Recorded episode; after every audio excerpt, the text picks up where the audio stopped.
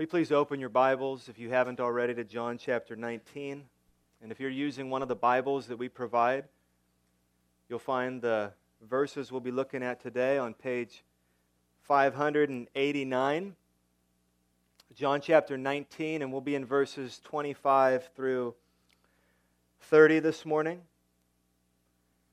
Before I preach this sermon, we should pray together. Will you pray with me? Our Father in heaven, we thank you for more time to study your word together through the preaching of your word, that we would learn more of who you are and what you have done through your Son, Jesus Christ, and more time to grow in our understanding of what you require from us, what you want from us, because we love you and we want to please you. So please come now and fill me with your Holy Spirit that I could speak well and fill all of us with your Holy Spirit that we could understand well. God, would you ignite our hearts and instruct our minds and invite our wills to follow you. And we pray these things in the name of Jesus. Amen. So here is the scene in chapter 19. Jesus has been betrayed by one of his closest friends. He has been handed over to Jewish leaders who, in turn, have handed him over to their Roman governor, whose name is Pontius Pilate, and they have brought before him charges of sedition and blasphemy. He has been found innocent by Rome. He has been found innocent by Rome, and yet he has been condemned to death because of political fear. And so Jesus has now been scourged, which means severely beaten, probably within an inch of his life. He has been mocked. He's had a crown of thorns put onto and into his head. He's been spit on. And he's been led outside of the city to a place of rejection, a place of execution. And there he has been stripped naked and now nailed through his hands and his feet to a cross, where he is expected to and hoped to die slowly.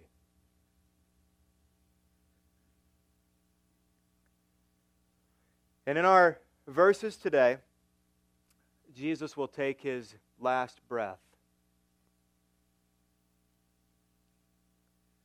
But his death is unlike any death in human history. And his death stands alone as the most important death in human history.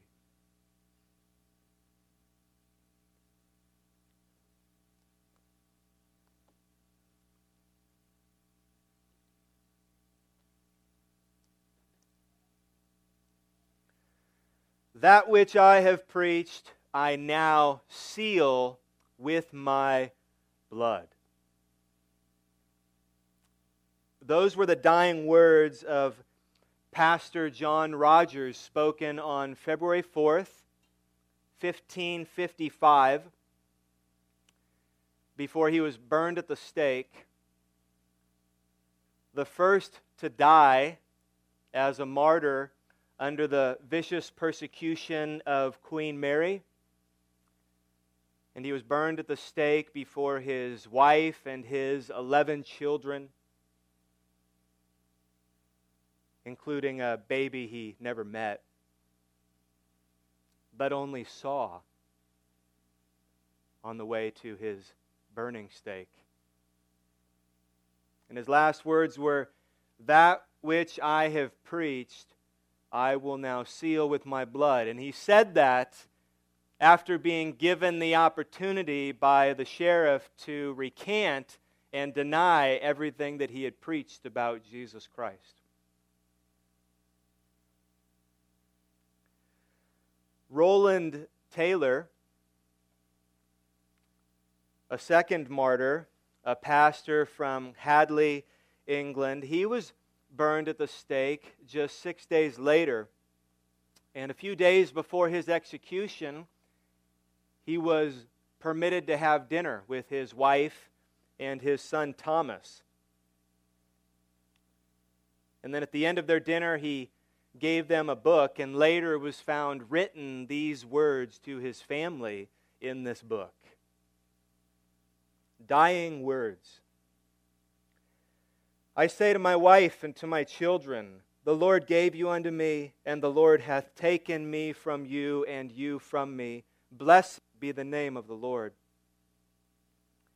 I believe that they are blessed which die in the Lord. God careth for sparrows and for the hairs of our heads.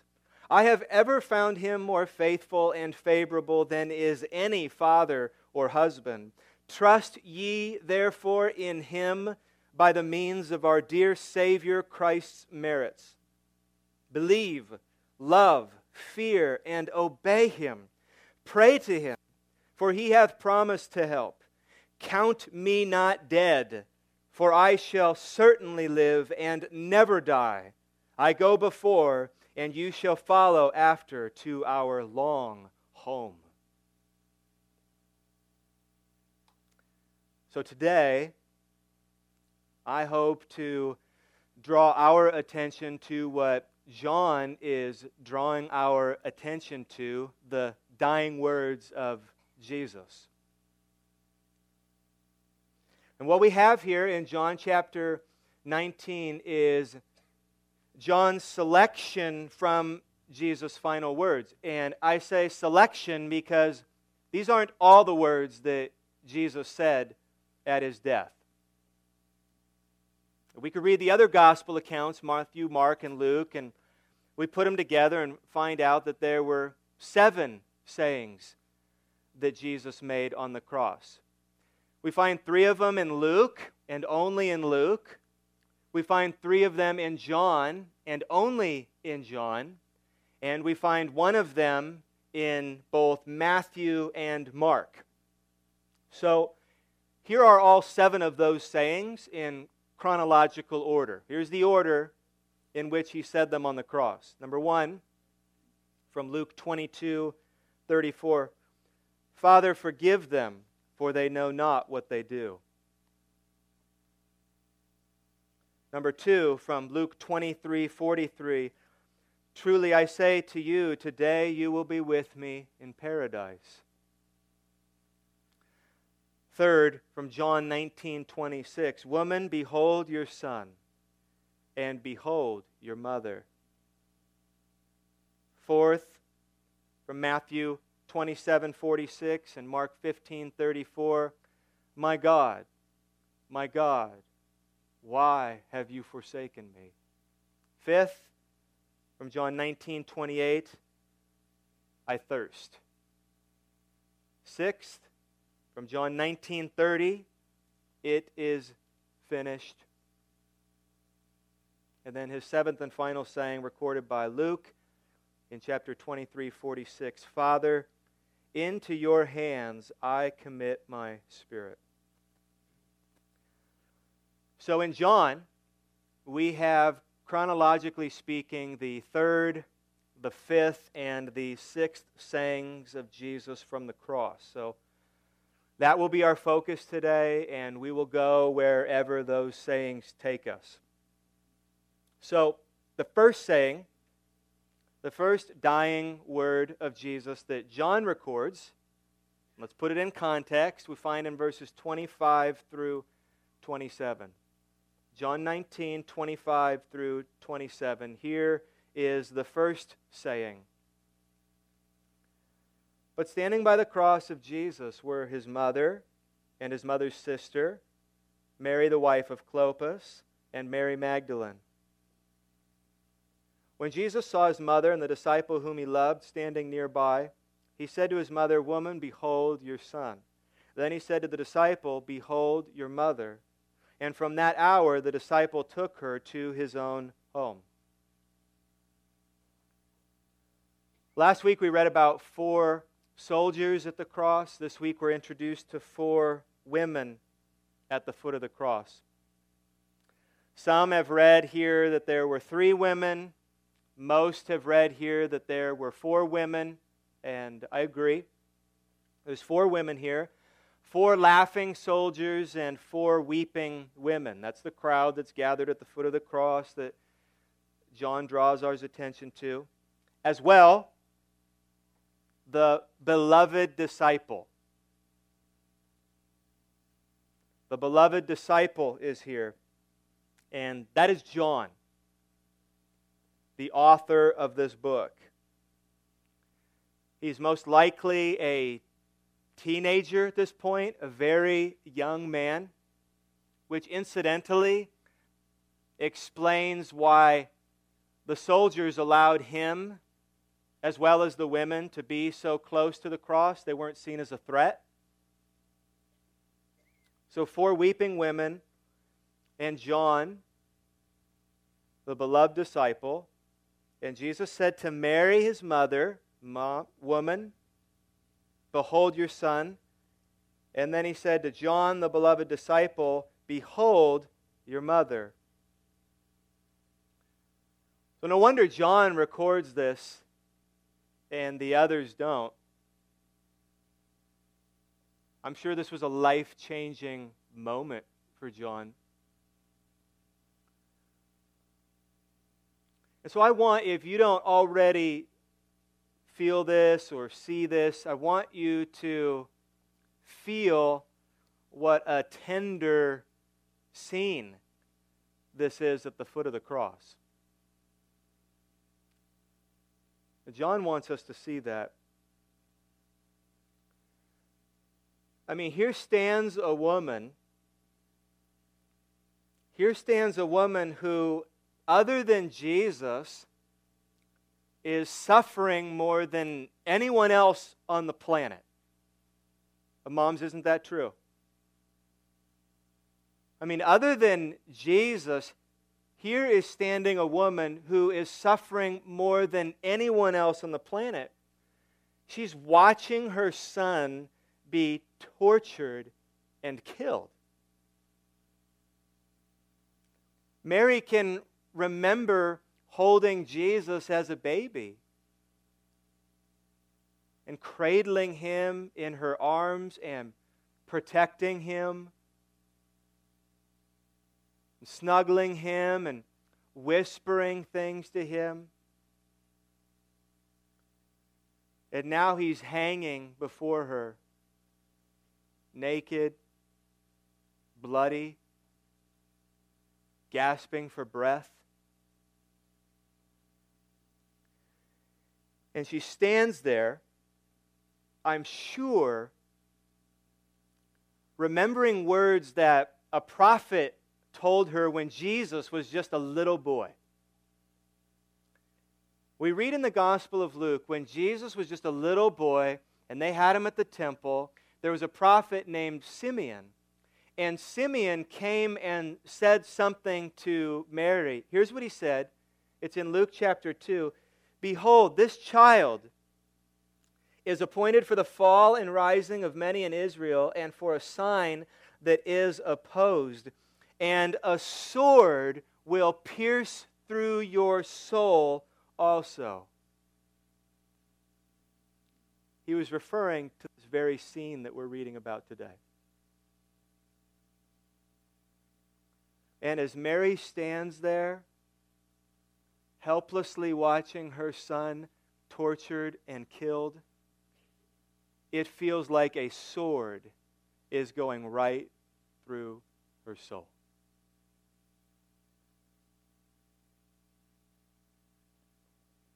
And Jesus in the middle of deep, deep suffering is making sure his mom's going to be okay.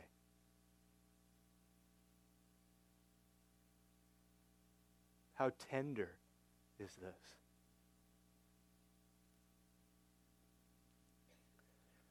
So, what he does is he entrusts his mom to John. That's what's happening. Woman, behold your son. John, behold your mother. He's saying, Take care of her, John. Take care of her. Jesus, up until this point, was probably responsible for his mom, taking care of his mom.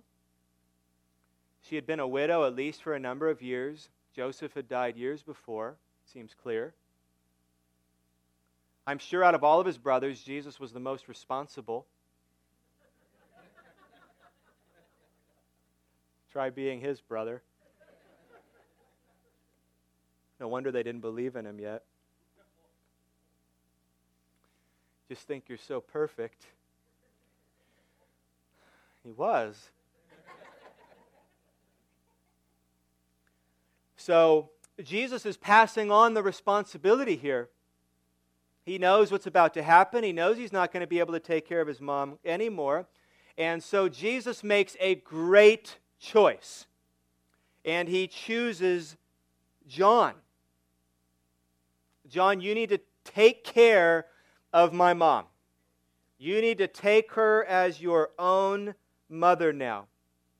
Now, some people have asked, well, why didn't this get passed along to his brothers? Jesus has at least a couple of brothers. Why, why aren't they taking this responsibility? Why isn't Jesus charging them with this responsibility? Well, one answer is they're not here. It seems to be that they're not even in Jerusalem. They're probably back home. So they're not there. John is there. But even better, the reason this is a good choice, listen to this, to choose John to care for his mother is this better to entrust his mom to a belief relative than a blood relative.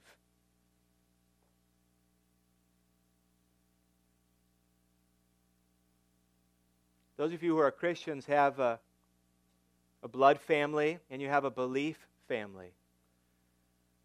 And I hope you love them all.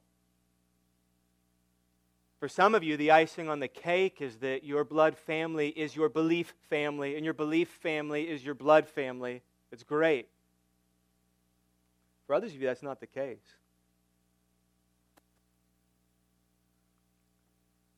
But some of you have been comforted by this over the years that you have a heavenly Father who is much better than your earthly father and you have an older brother who died for you. And you have new brothers and sisters and aunts and uncles and grandparents and kids within the family of God. So he entrusts his mom to John. Just a quick side note here. As I was thinking about this, tradition tells us that in God's good providence, Mary did not lose this son.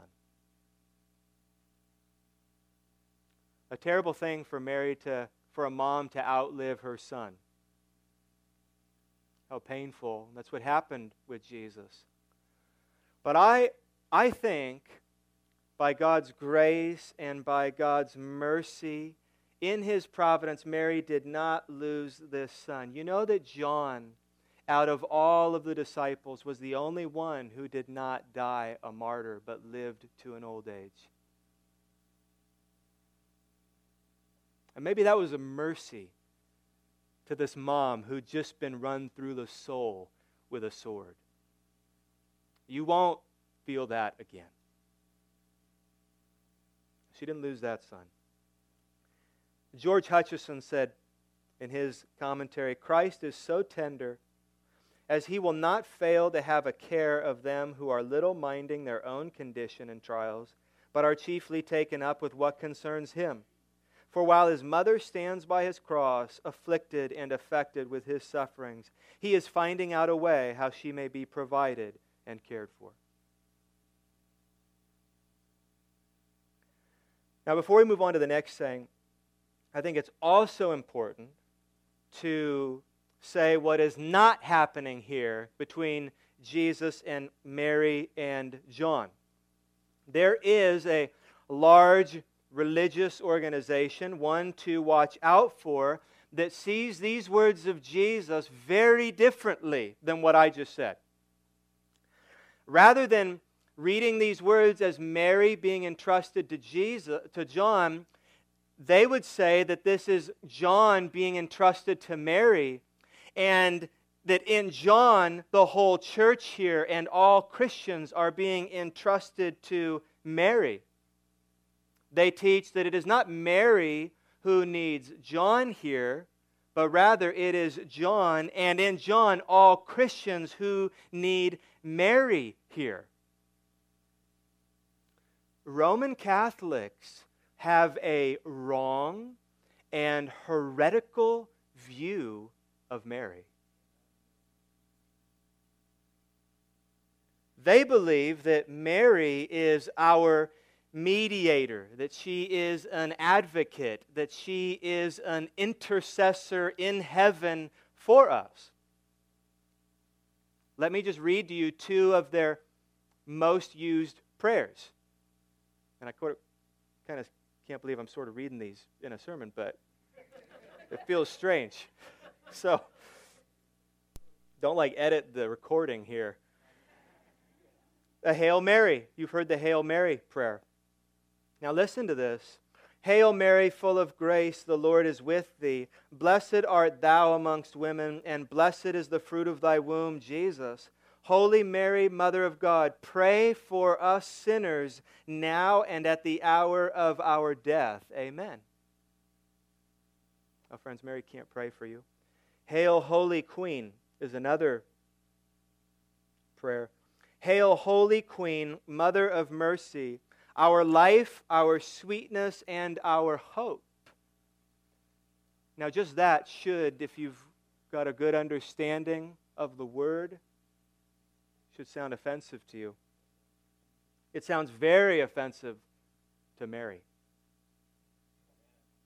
To thee do we cry Poor, banished children of Eve, to thee do we send up our sighs, mourning and weeping in the valley of tears. Turn then, this is to Mary, most gracious advocate, thine eyes of mercy toward us, and after this our exile, show unto us the blessed fruit of thy womb, Jesus, O clement, O loving, O sweet Virgin Mary. Amen. But listen, Christ alone is our advocate in heaven. So that's wrong. And Mary would not like that. Mary was needy at the cross. Jesus knew this. And this is just how tender that scene is. While she is thinking of him, he is thinking of her. While she's thinking of him, he is thinking of her. Such a good son. Even to the death remembering the command of God in Exodus 20 and Deuteronomy 5. Children, honor your mother and father. Here is Jesus honoring his mother at his death. We find the next saying, the next saying of Jesus in verse 28 and 29. So let's move on and read those.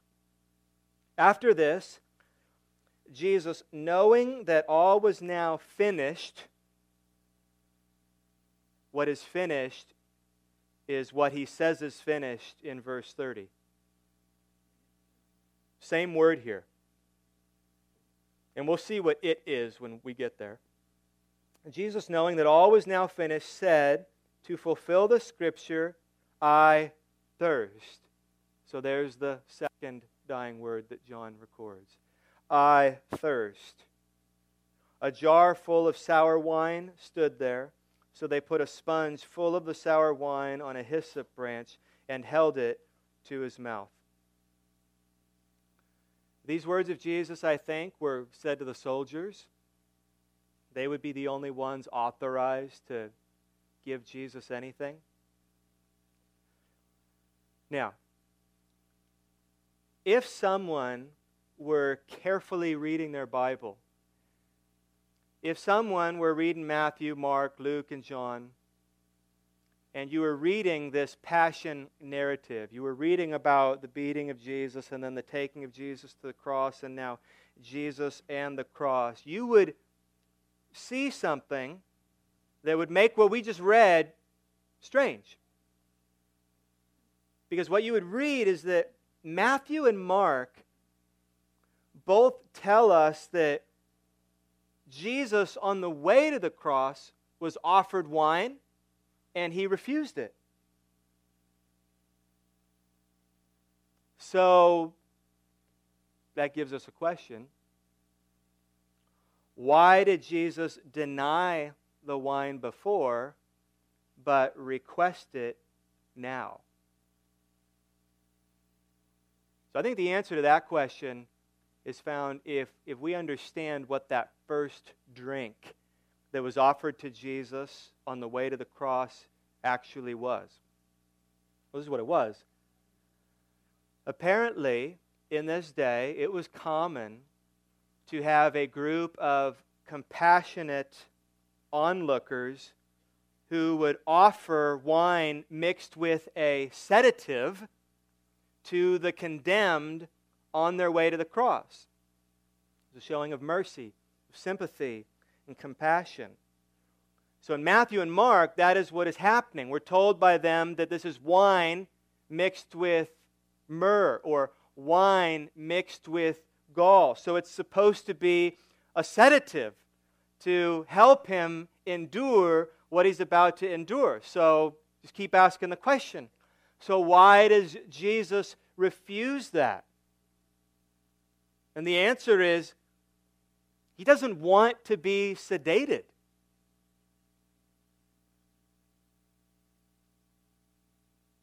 He doesn't want to have his mind clouded.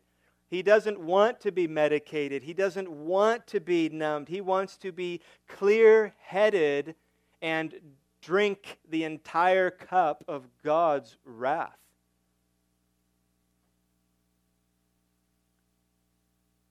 And so on the way to the cross, he says, No, thank you.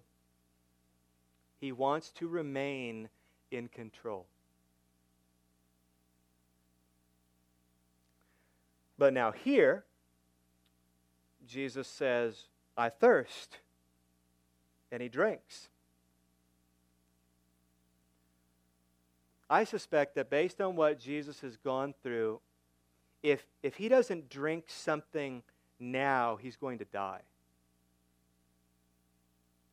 and he's going to die prematurely. He's going to die before he wants to. His life taken and not given. Because we see down in verse 30, which is unique about the death of Jesus, that his life, even at the very end, is not taken his life is given. Verse 30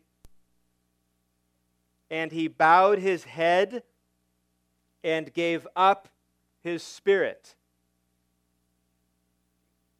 So, what Jesus does here when he says, I thirst, and he takes this drink, is he actually slows his death down. He's slowing his death down so that he can die on his terms. And of course, his terms are God's terms. So he's actually slowing down his death so that he can soon give up his spirit to God. And that's the seventh saying Luke tells us. Then Jesus, calling out with a loud voice, said, Father, into your hands I commit my spirit. And having said this, he breathed his last. again we see that Jesus is in control. Complete and total control. Before we leave these two verses, there's just one more indicator of this control that Jesus has. You probably saw it, that John includes here. Jesus said, I thirst, obviously because he was thirsty. He needed drink. But he also said, I thirst. John tells us, look, John tells us he also said that to fulfill the scripture. Maybe Psalm 22 15, which says, My strength is dried up like a potsherd, and my tongue sticks to my jaws. You lay me in the dust of death. Or maybe Psalm 69 21, They gave me poison for food, and for my thirst they gave me sour wine to drink. So at the end of his life, John says, Jesus says, I thirst, goes without saying, because he needs drink. But John also tells us at the end of his life, Jesus says, I thirst, and a reason he says that is to fulfill Scripture. Now think about that. How in control is Jesus at the end of his life? This means that Jesus is so saturated with the Bible that he knows and is thinking about every text of the Old Testament that points to him and is careful at the very end to make clear to everyone that he is the fulfillment of all of it. That's crazy. He is in control. Right up until he gives up his spirit. All right, so that brings us to the final saying of Jesus, selected and recorded by John in verse 30. And I think that he also requested drink in part so that he could have the strength to shout the following. Verse 30 When Jesus had received the sour wine, he said, and I don't know how you've heard this said, but I got a very clear understanding this week of the tone with which Jesus said, It is finished. And he bowed his head and gave up his spirit. This is one Greek word in the text. Tetelestai. It's one Greek word. And Jesus says, I think not mainly to those at the foot of the cross, not mainly to his mom, not mainly to the soldiers, but to God. He says, It is finished. Charles Spurgeon, when he preached on this text, he jokes that we are fascinated by this simply because we never finish anything. At least not perfectly. I mean, when was the last time you finished anything perfectly? If you're like me, you have a thousand things undone. And even when you finish them, you don't finish them the way you wish you finished them. It is finished. What's the tone here? Here's what Arthur Pink said. He clarified that this final word is not a last gasp of a worn out life. That's how I've heard it more often than not. This is not a cry of anguish. In fact, this comes right after and is in sharp contrast with what Matthew and Mark tell us Jesus said right before this. And that is when Jesus was at the absolute height of his suffering, having taken on the sin of the world, enduring the wrath of God, and even in that moment being forsaken by God and being turned away from by God. And Jesus cries out, you remember, at the height of his anguish, My God, my God, why have you forsaken me? Well, these words, it is finished, is a contrast to those words. You have words of deepest anguish followed by words of highest victory. So, this is a loud, conquering cry. It is finished. So, what's finished?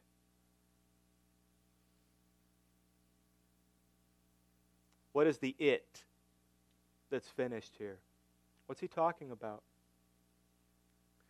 Historically, there have been many suggestions as to what the it of it is finished is. It is the suffering of Jesus, it is the fulfilling of all the prophecy, it is the obeying of the law, it is the accomplishment of salvation. And I would want to color in the bubble underneath all those that says all the above. I would agree with C.S. Lewis Johnson. He said, The absence of a definite subject forces the reader to call up all of the aspects of our Lord's work that is now brought to an end. So let me do this. Without leaving this book of John, without leaving this book, think about what has been finished by Jesus. In John 4:34, maybe you write these down and look these up later. I'm going to go through them quick.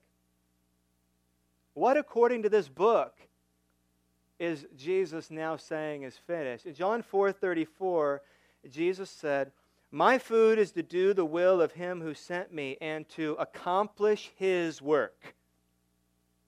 And then in his prayer in John 17 4, at the very end of his ministry, Jesus looking back said, I glorified you on earth, having accomplished the work that you gave me to do. So when he says it is finished, that work is finished.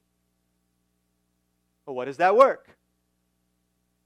What is the will of God that he had been sent to do? What did Jesus say to Pilate? in 1837. For this purpose I was born, and for this purpose I have come into the world to bear witness to the truth. So we'd have to say, when he says it is finished, that he is finished bearing witness of the truth. His spirit will come and do it, but he's done bearing witness of the truth. He's done preaching. That's what that means. Jesus is done preaching. His preaching is finished. Well, what is the truth that he bared witness to? The truth is that Jesus, according to John the Baptist's words in John 1:29, he is the lamb of God who takes away the sin of the world. And again in verse 36, behold the lamb of God. So then when Jesus says on the cross, it is finished, it must also mean the Lamb of God has taken away the sin of the world. That has been finished.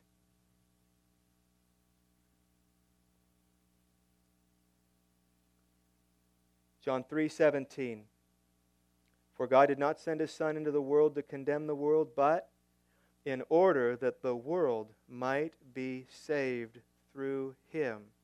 It is finished. The way of salvation is finished. The road is paved. The bridge is built.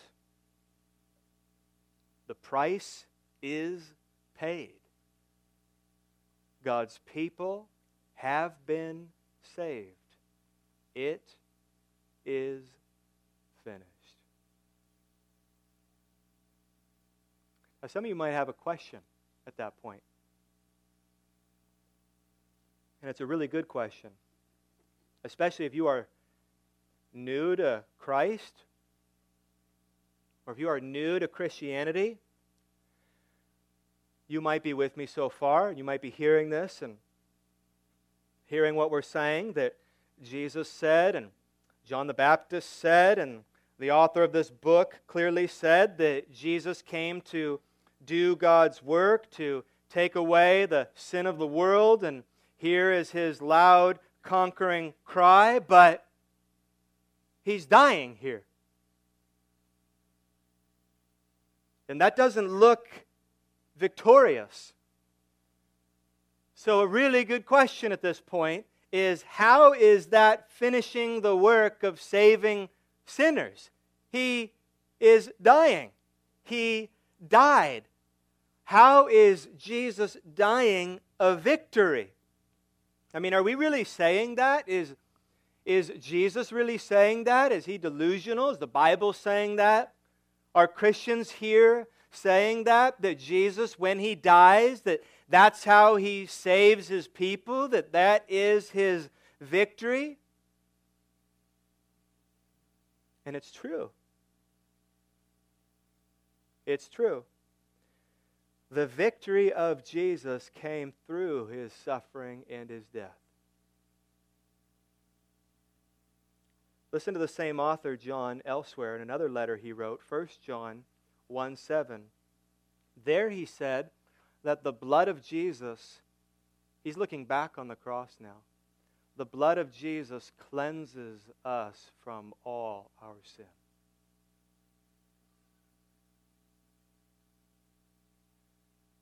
The same author says in 1 John 3:16 that Jesus had laid down his life for us.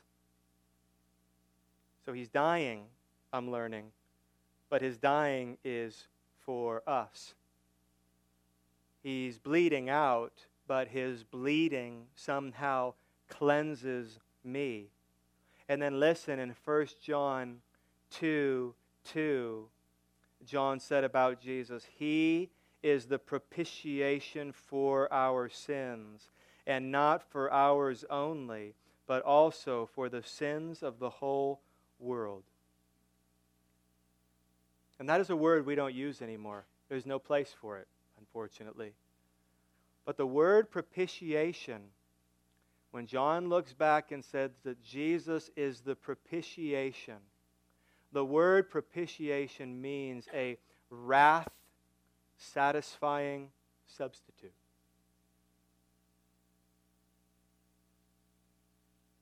So, a propitiation is this someone deserves wrath someone deserves punishment. Justice must be served, and we all know that in a good world. Justice must be served. The just God must be satisfied. So you have an, a disobedient soul that deserves judgment, deserves wrath. Bible refers to this as an object of wrath, and a propitiation is a substitute, a replacement that steps in the place and bears the wrath instead of the beloved. And that's what Jesus is doing on the cross. John reflects back. He says in his letter, Do you know what that was? You know what that was? That wasn't defeat, that was victory. His life wasn't being taken, his life was being given. That should be you. That should be me on that cross. That should be you. That should be me condemned.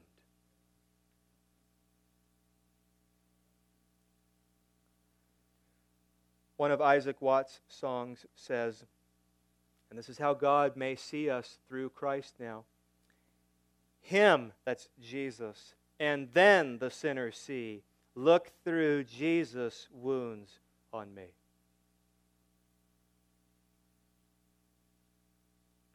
So, a couple things. If you're here this morning and you are not a Christian, in, in other words, you have not committed your life to Jesus in such a way that He is your Lord and He is your Savior and He is your greatest treasure, listen. These things that John has said, you must respond to them.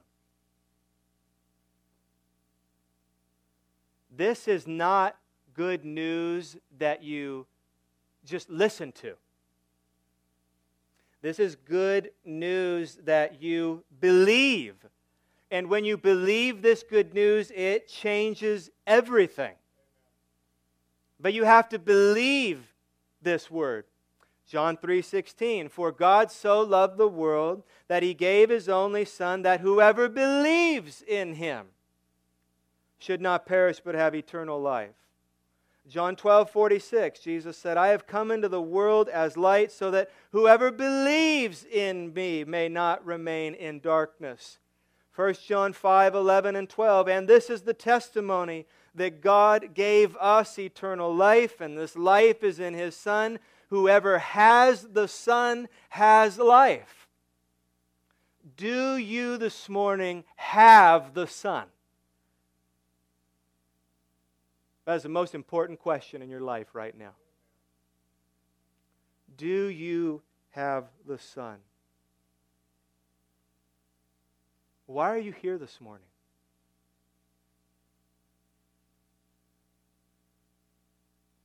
What do you believe this morning? Why do you believe what you believe? Look at this cross. Look at yourself. Look at the cross again. Express sorrow for what you've done against God. Seek forgiveness from God. Seek mercy from God. Take hold of Christ as your Lord, as your Savior, as your treasure, with both hands of your heart and soul and let go of anything else and let go of everything else. Stop going your way and go Christ's way. Believe this gospel. Commit your ways to Him. John, listen. John, if you're here and you're not a believer, John wrote this book for you. He wrote this book for you. John chapter 20, verse 31. I have written these words so that you may believe that Jesus is the Christ, the Son of God, and that by believing you may have life in his name. And this is the promise, John 1 12 and 13. But to all who did receive Jesus, who believed in his name, he gave the right to become children of God. So if you are here this morning, and as you hear this good news of who Jesus is and what Jesus has done, and you have not yet believed this, believe it. And if you haven't turned from your own ways and turned to follow Jesus, turn this morning. And I know at least I'll stay after service up in the front. If you want or need someone to talk to, I'll wait for you. Now, what about those of you who are Christians? It is finished. You should be comforted by this. You got to be comforted by this. So much if we'll admit it, of what we do, even as Christians, is acting like our salvation isn't finished or accomplished. and we're trying to earn it, or we're trying to deserve it, or we're trying to work for it, or we're trying to make ourselves more acceptable in God's sight, and we feel like He's holding out, and we got to keep doing this, and we got to keep doing that, and if we don't, He's not going to love us, and if we don't, He's not going to accept us. I mean, we've had people in our lives treat us like that. Is God any different? He's so different. People said they loved you, and they didn't love you. They said, My love for you is unconditional, and it wasn't unconditional. And when you acted like this, they loved you. And when you were this way, you got their affection. And when you accomplished this, you got their praise. And if you didn't do that, and if you didn't act right, and if you didn't talk right, and if you didn't hold their reputation up in town, you didn't get love from them. And so you might assume, well, that's what people are like, and that's what God is like. That is not what God is like. I mean, his son died so that he doesn't hold now anything against you. You are forgiven of your sin. You are Christian, washed clean of your sin. And when you try and work that off, it's bringing your fig leaves, it's bringing your filthy rags. And he speaks to that and says, Stop. I mean, God's word to you is I want you to please me. I want you to obey me. I want you to do good works. Christians, do good works, but do them because I love you, not to get me to love you. And God's word says that is so offensive when you do that, Christian. Like I could love you any more than I do right now. That's God's word for you. You've heard me say this before. You could not, Christian, be more loved and accepted by God than you are this very moment. He's maxed out his love on you right now. And he will, he will hold that degree of love for you forever. Forever. And he loved you to that degree before you were born.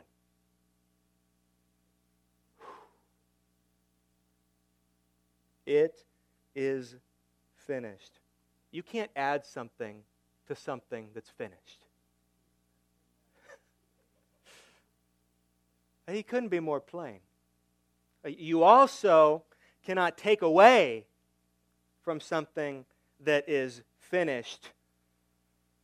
You also cannot claim something for yourself that someone else finished unless they say you can.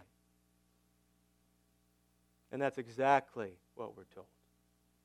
That his death could count as my death. His suffering could count as my suffering.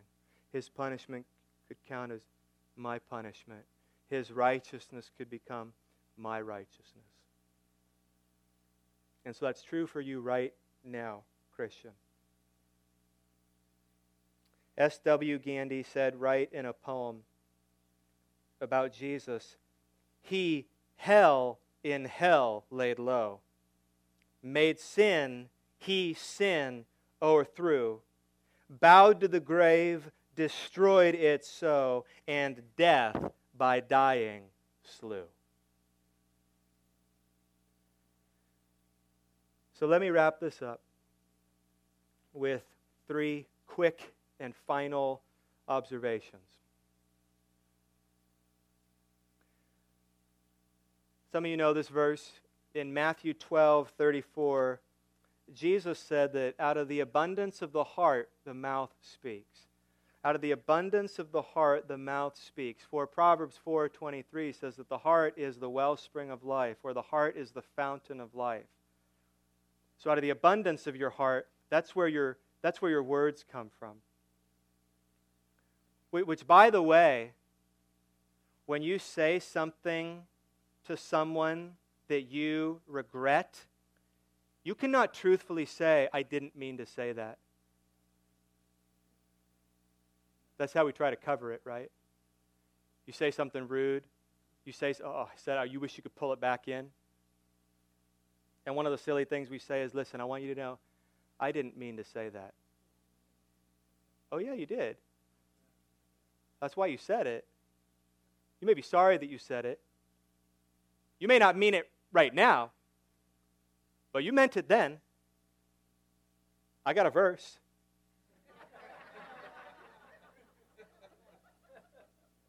Out of the abundance of the heart, the mouth speaks. So, taking Matthew 12 43, of course, Christ meant every dying word he said on the cross. Think of it this way these words, specifically these words that we looked at today, were out of the abundance of the purest fountain in the universe. I'm just laying Matthew 12, 43 over these words of Jesus. It's true for him. Out of the abundance of the heart, the mouth speaks. So these words, they're coming out of the purest fountain in the universe. So finally, here is where I want to conclude and draw your attention as we close. At the height of his suffering, what was in the heart of Christ? At the height of his suffering, what was in the heart of Christ? At the height of his suffering, what was on Christ's unclouded mind? And we know by reading those words we just read because they came out of the abundance of his pure heart. So, three sayings, three things. Three things that at the height of his suffering were in the heart of Christ. Number one, his mom. It's true. It's true, children. His mom was on his mind, his mom was in his heart. Number two, the Word of God. I thirst. And he said, I thirst to fulfill Scripture. He's got Psalm 22 in his mind, he's got Psalm 69 in his mind. His mom's in his heart and in his mind. The Word of God is in his heart and in his mind. And then finally, the glory of God was in his heart. The glory of God was on his mind. You might be thinking, wait a minute. I thought it was the salvation of sinners. Isn't that? It is finished. The way of salvation is finished. And absolutely. If you're a believer or you become a believer, you were in his heart, you were in his mind. Absolutely. But there's something bigger than that. There's something bigger than that. And it is it is in his heart and in his mind was the glory of God. And it was the glory of God that was primarily in his heart and in his mind when he said, It is finished. And here's why I think that. In John chapter 12, verse 27, when Jesus is beginning to feel the suffering that he's about to endure for the sin of the world, remember he said, Now is my soul troubled. And what shall I say? Father, save me from this hour. But for this purpose I have come to this hour. Father, glorify your name. He's going to save sinners for the glory of God, to make God's name great, to make the fame and the renown of God spread. So there we have it. At the height of his suffering, what was in the heart of Christ? At the height of his suffering, what was on Christ's unclouded mind? His mom, the Word of God, and the glory of God. Let's pray. Our Father in heaven, thank you for your Word. Thank you for the truth that your Son bared witness to, and the truth that I can preach, and the truth that we can read and the truth that we can hear and understand and be changed by. God, thank you for your truth. God, we ask that you would take these words that we've read this morning and, and, and, and take the truth that is in our mind and I hope heart now. And God, we pray that your word, by your Spirit, would do a work in us so that we would love you more, so that we would honor you more and glorify you more. That we would still, for so many of us, that we would still keep letting go of the things of this world and taking hold of you. Help us, God, we pray. And we pray this in Jesus' name. Amen.